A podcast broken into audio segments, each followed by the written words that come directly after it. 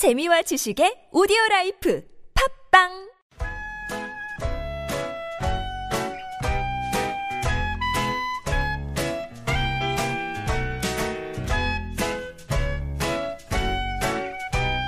Now I've been accused of going Hollywood. 메마른 마음에 촉촉한 문화의 단비가 내립니다. 이다혜의 책 그리고 영화. Give me Technicolor dream. I 퇴근길 일상에서 잠시 빠져나와서 책과 영화 이야기 속으로 도망쳐보는 시간입니다. 시내 21의 이다혜 기자와 함께합니다. 안녕하세요. 안녕하세요. 네, 반갑습니다.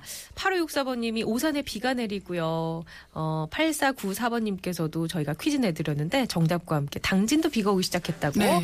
오시는 길에 비가 내리던가요? 혹시 아직은 서울도? 안 오더라고요. 아, 그래요? 오는 내내 약간 걱정했거든요, 제가. 우산이 없어서. 우산이 없어서. 그래서 걱정을 했는데 아직까지 서울은 네, 아니면 제가 오는 길에는 네. 비가 오지 않았어요. 그러니까 근데 또 이 수요일에 왠지 좀 촉촉한 비가 내리면 네. 좀 뭔가 더 영화나 책 이야기하기가 더 좋은 그런 어. 날인 건 분명한 것 같아요. 특히 오늘 이야기할 영화가 이제 첫 번째 영화가 장구경 씨 관련된 영화를 할 거기 때문에 네. 그런 분위기는 잘 어울리는 것 같기도 한데요. 어, 지금 아마 많은 분들께는 비 소식이 반갑지 않은 이유가 벚꽃이 다 떨어집니다. 그러니까요. 그래서 아마 이번 주말쯤에 시간 내볼까 하시는 네. 분들께는 지금 오늘 내일 비 소식이 굉장히 음. 원망스러우실 것 같아요. 그러니까요. 네. 그래서 이제 오늘 영화 얘기는 어, 장구경 씨 영화를 네. 한다고 말씀해 주셨는데 어, 저희가 퀴즈 내드렸는데 2290번님께서는 저는 70대라 몰랐는데 힌트에 장영 씨와 전혀 관계가 없다고 하니 저는 2번 여명으로 하겠습니다. 이분 오답인 거 오답인 거잖아요. 예. 그런데 용기 있게 이렇게 딱 문자 보내주셔가지고 저희가 2290번님께 선물 보내드리겠습니다. 근데 이제 장구경 네. 씨 얘기를 왜, 어, 왜 하실 생각을 하셨는지. 일단 4월 1일이 네. 지났잖아요. 그렇죠. 근데 이제 자- 장구경 씨가 주인공인 영화 한 편이 재개봉을 했습니다. 음. 지금 극장 가시면 보실 수 있는 영화가 있어서 그 작품 얘기를 잠깐 들으면서 요즘 재개봉이 참 많아지고 아. 있다라는 이야기를 같이 할까 하는데요. 네. 어, 사, 저, 성월 동화라는 영화가 이제 3월 30날 재개봉을 했고요.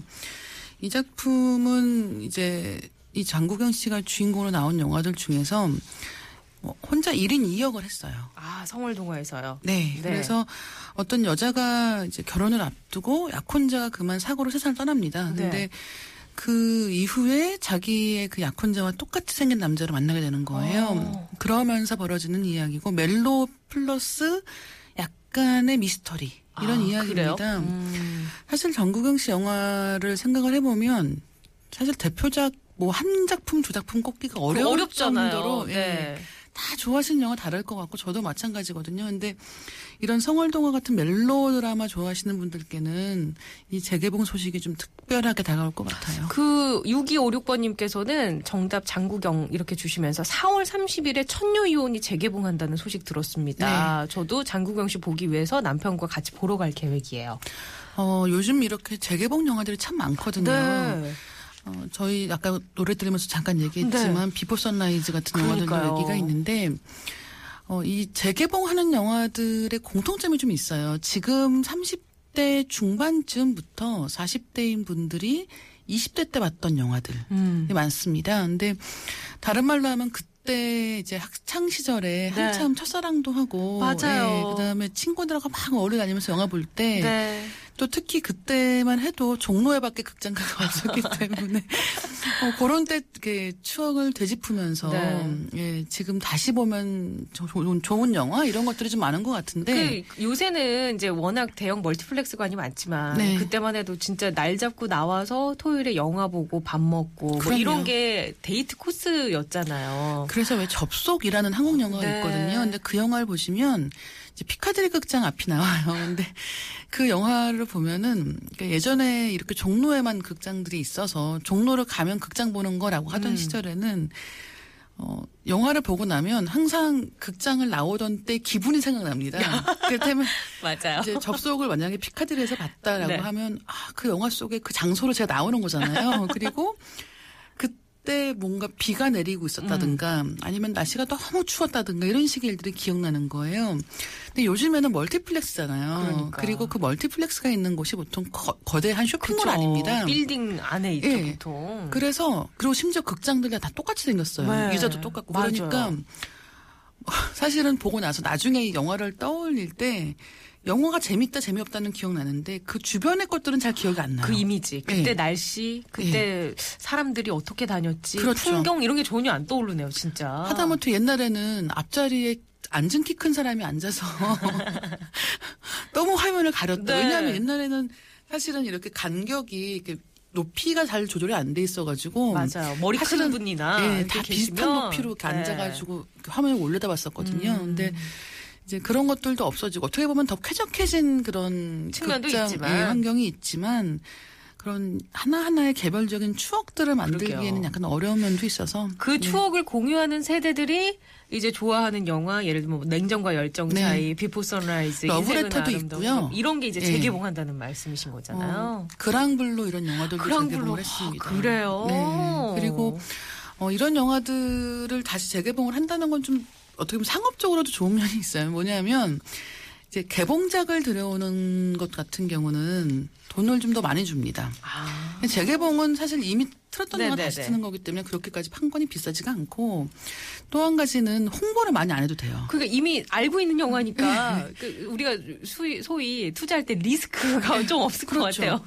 검증을 좀 받았으니까. 음. 장국영 주연의 성을 영화 다시 해요라고 하면 그냥 아 그 영화 나 다시 보고 싶어라고 생각하지 거기다 막 한참 설명하지 않아도 되는 음. 네네. 거예요. 이런 식으로 재개봉을 할 때는 홍보를 많이 하지 않아도 된- 괜찮고 그 다음에 아주 그 관객 동원을 많이 하지 않아도 금방 이제 수익을 내기가 좀 아, 용이하기 그래요? 때문에 좀 선호하고 있죠. 아니 그러면은 이 성월동화가 1999년인가 개봉한 걸로 네. 아는데 그때 그거랑 차이가 좀 있는 거예요? 차이가 있어요. 아 차이가 있어요? 네. 오. 어, 일단은 디지털 리마스터링을 했고요. 그래서 약간 화질 면에서도 좀 이렇게 개선된 걸 아, 보실 수가 그래요? 있고 또 하나는 원래 영화에서 이제 베드신이 있었습니다. 네. 근데 그 베드신을 99년도에 보신 분들은 어, 어, 못 봤는데라고 생각하실 텐데 못 보신 게 맞고요. 아 심의상 삭제가 됐나요?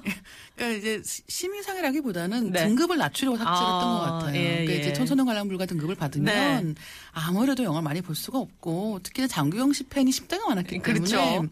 등급을 낮추기 위해서 한 3분 가량의 네. 씬을 삭제를 했는데 이번에 가시면 보실 수가 있어요. 어머 그러니까 진짜요? 당시에 어, 장국영 씨를 추억하시는 분들께는 네. 어, 추억 더하기 새로운 어떤 오. 발견의 기쁨을 맛보실 수 있는 보너스 기회가 3분이네요. 아닌가. 네 그렇습니다. 아 저도 한번 가서 봐야겠다라는 생각이 좀 갑자기 드는데 베드신 이야기에서 꽂히신 건가요? 아니 원래 좋아하긴 했었고요. 내내 좀 무덤덤하게 들으시더니 아니 근데 또 네. 뭐저 저처럼 그러시는 분들도 계시겠 추억을 떠올리기 위해서 네, 그때 그. 당시의 감정. 네. 진심이 안 느껴집니다. 자 개봉작 또 한 편 소개해 주신다면서요. 글로리데이라는 영화 한 편 더 얘기를 할 네, 건데요. 어, 여기 이제 출연진들이 이제 류준열 씨, 김준면 씨, 지수 씨 이런 배우들이 나오고 있고 핫한 배우들 많이 나오네요. 그렇죠. 이 네. 영화 너무 특이한 게 캐스팅할 땐 다 이렇게 유명하진 않았다는 거죠. 물론 이제 엑소에서 수호라는 이름으로 음, 활동하고 네. 있는 김준면 씨 같은 경우는 이미 대스타입니다만 어, 어쨌든 류준현 씨 같은 경우는 처음 캐스팅 단계에서는 이제 그렇게까지 네. 지금 같은 유명세를 기대하지는 음. 않았는데 어쨌든 이 영화는 10, 그러니까 청소년들, 그러니까 10대 후반에서 20대로 넘어가는 고 나이 또래의 남자들에 대한 이야기고 그러니까 이제 친구들이 있는 거예요. 어. 고등학교 친구들인데 네. 같이 놀기를 굉장히 좋아하는 거죠. 근데 음. 벌써 이 고3에서 요 고3 졸업하고 그 나이 때만 해도 다 진로가 바뀝니다. 어. 그러니까 이를테면 어떤 친구는 재수를 해야 되고 음. 어떤 친구는 이제 가정 형편이 좋지 않아서 네네. 군대를 빨리 가야 가야 되는 되고, 상황이고 네. 또 어떤 친구는 어떻게 어떻게 엄마가 손을 써서 뭔가 야구하는 이런 쪽으로 해서 음. 풀려서 대학을 또 가기도 한 거예요. 예. 그런데 그 중에 한 친구가 이제 군대를 간다고 했잖아요. 네. 그러니까 군대 가는 친구를 위해서 이 나머지 친구들이 모여서 같이 여행을 한번 가자. 네. 이런 얘기를 합니다. 근데 이 여행을 떠나는 게 어떻게 보면 이제 10대와의 이별이기도 하고 음. 그다음에 이제 20대가 된 것을 축하하는 의미이기도 하고 네. 또 친구와 이별하는 거를 슬퍼하는 의미이기도 하니까 이 네 명에서 약간 좀 흥분한 거죠. 그래서 술도 마시고 음. 여행을 하게 되는데 그러다가 어떤 여성이 남자한테 맞고 있는 걸 목격하는 거예요. 어, 그래요? 예, 그러면서 아 우리가 어떻게 도와줘야겠다는 생각을 하는 거죠. 근데 문제는 이 혈기왕성하고 네. 심지어 약간 욱한 상태에 네네. 있는 이 주인공들이 그만 그 문제에 남자를 굉장히 크게 때리게 되는 거죠. 어. 그런 상황에서 이제 이들이 결국은 다음 날 경찰서에 이제 불려가게 네네네. 되는데 문제는 이제 그때는 그 남자가 죽은 상태인 거예요. 그리고 전날 자기들이 도와줬던 여자가 등장을 하는데 그 여자분이 나와서 이야기를 하기를 저 소년 청년들이 우리 남편을 죽였다라고 얘기를 하는 거죠. 그리고 그 거기에 더해서 이 이제 주인공들의 부모님들도 다 올 거 아니에요. 네네. 부모님들은 어떻게 생각하시겠어요? 일단 내 상황- 자식을. 예, 내 네. 자식을 구해야겠다 생각을 하는 어. 거죠. 그러니까 그 중에서 이제 약간은 가정 형편이 좋지 않은 아이에게 죄를 뒤집어 씌우는 게 낫다. 아, 일단 너는 그래요? 도망쳐 나와라라는 식으로 때- 때렸다는 말을 하지 마라는 얘기를 하는 거예요. 그러니까 이 친구들끼리도 갑자기 이제 갈등이 깊어지는 거죠. 음. 네.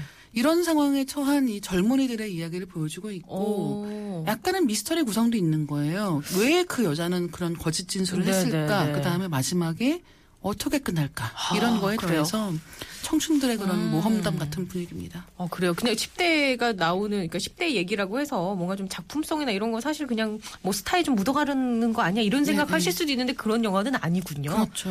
아, 그리고 알겠습니다. 배우들 연기도 굉장히 좋고요. 아, 그래요? 예. 자, 오늘 퀴즈 정답 맞추신 분들, 맞히신 분들, 저희가 선물 받으실 분들 발표해 드릴게요. 6600번님, 어, 1987년 영웅본색 국내 처음으로 개봉할 때 친구들하고 지금은 없어진 서대문 화양 극장에서 본 기억이 납니다. 벌써 30년이 지났네요. 화양극장. 저도 기억합니다. 아, 저도 저기서 영화 정말 많이 봤는데. 네. 이거 여기가 이제 실버극장으로 운영되다 지금은 그 자리에 호텔이 들어섰대요. 예, 추억의 장소가 없어졌네요. 아쉽습니다. 6600번님께 선물 보내드리고요. 7253번님도 많은 작품에서 인상적인 연기를 해서 팬들에게 보여주었던 보고 싶은 사람 장구경 이렇게 주셨는데 7253번님께도 선물 보내드리겠습니다. 1003번님은 장구경의 당현정 노래 신청하셨는데 오늘은 어, 이 노래 말고 등려군이 부른 노래를 장구경의 목소리로 예, 한 노래가 있어서 들려드릴게요. 월량 대표 아적심 달빛이 내 마음을 대신하네요. 라는 뜻입니다. 함께 들을게요.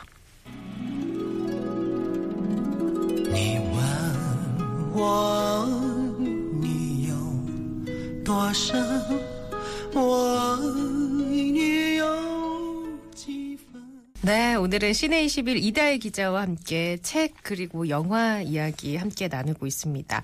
자, 이번에는 책 얘기를 한번 해볼게요. 어떤 책을 오늘은 소개를 해주실 거예요? 어, 오늘은 혼자 있는 시간의 힘이라는 책 얘기를 할까 합니다. 혼자 있는 시간의 힘. 네. 어, 아니 0120번님이 문자를 주셨는데 오늘 오랜만에 책 한 권을 선물 받았는데 제목이요. 가끔은 격하게 외로워야 한다. 이거네요.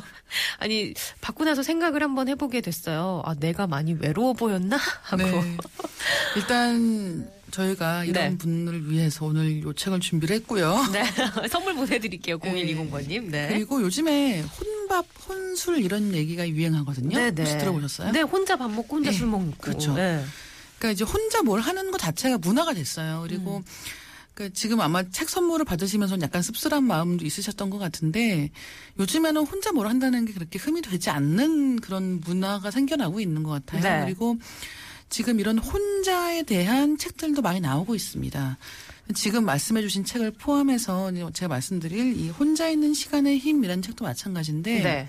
혼자 있는 시간이 필요하다라는 거예요. 간단하게 요약을 어, 하면. 그래요? 예. 예. 그러니까 보통은 이제 혼자 있는 것보다는 누구랑 잘 어울리는 게 좋고 음.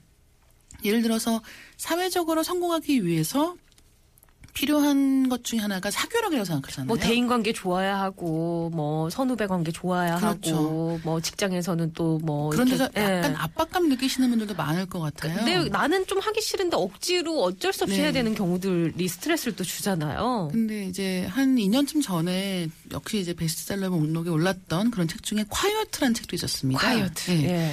그건 이제 약간 그러니까 흔히 얘기하는 이제 내성적인 사람들 있잖아요. 조용한 성격인 사람들이 사실은 그 힘으로 크게 성공하는 경우가 많다라는 이야기. 그러니까 그것도 지금 저희가 얘기하는 것처럼 뭔가 이렇게 사교적이고 활발한 사람들이 성공하는 거 아닌가라는 그런 세상의 편견을 깨는 책인데 이 혼자 있는 시간에도 마찬가지입니다.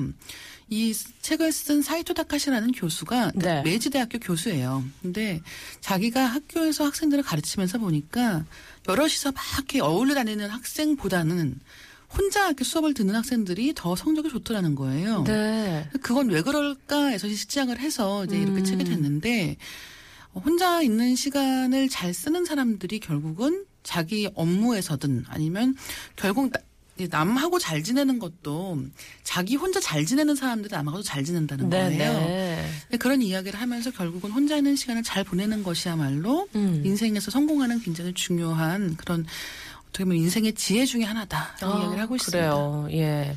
그러니까 이제 그 외로움을 견뎌내고 뭔가 좀 내 자신을 돌아보고 네. 그런 힘이 있는 사람들이 밖으로 나가고 다른 사람과 어울려도 잘 지낼 수 있다. 그렇죠. 뭐 그런 얘기네요. 음. 그리고 어떻게 보면 이런 혼자 뭘 하는 것 자체가 점점 전 세계적으로 문화가 되고 있구나라는 생각도 들어요. 그러니까. 물론 일본 같은 경우는 이제 한국보다는 좀 더 빨리 혼자 밥을 먹거나 혼자 네, 술을 네. 마시거나 이런 문화가 정착을 한 경우긴 한데요.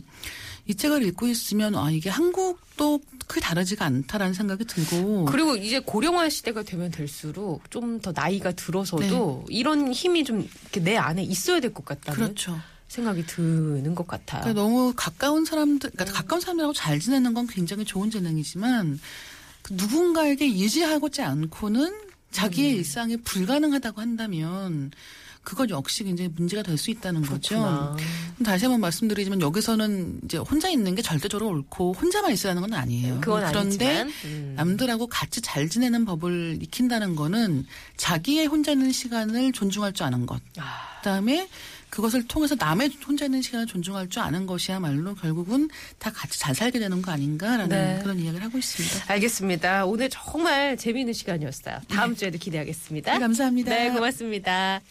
6959번님이 바쁜 하루였던 오늘 TBS 들으면서 차 만 들었습니다. 돼지 감자가 당뇨에 도움이 된다며 누가 줬는데 그걸 깨끗하게 씻어서 잘게 썰어서 말리고 있어요.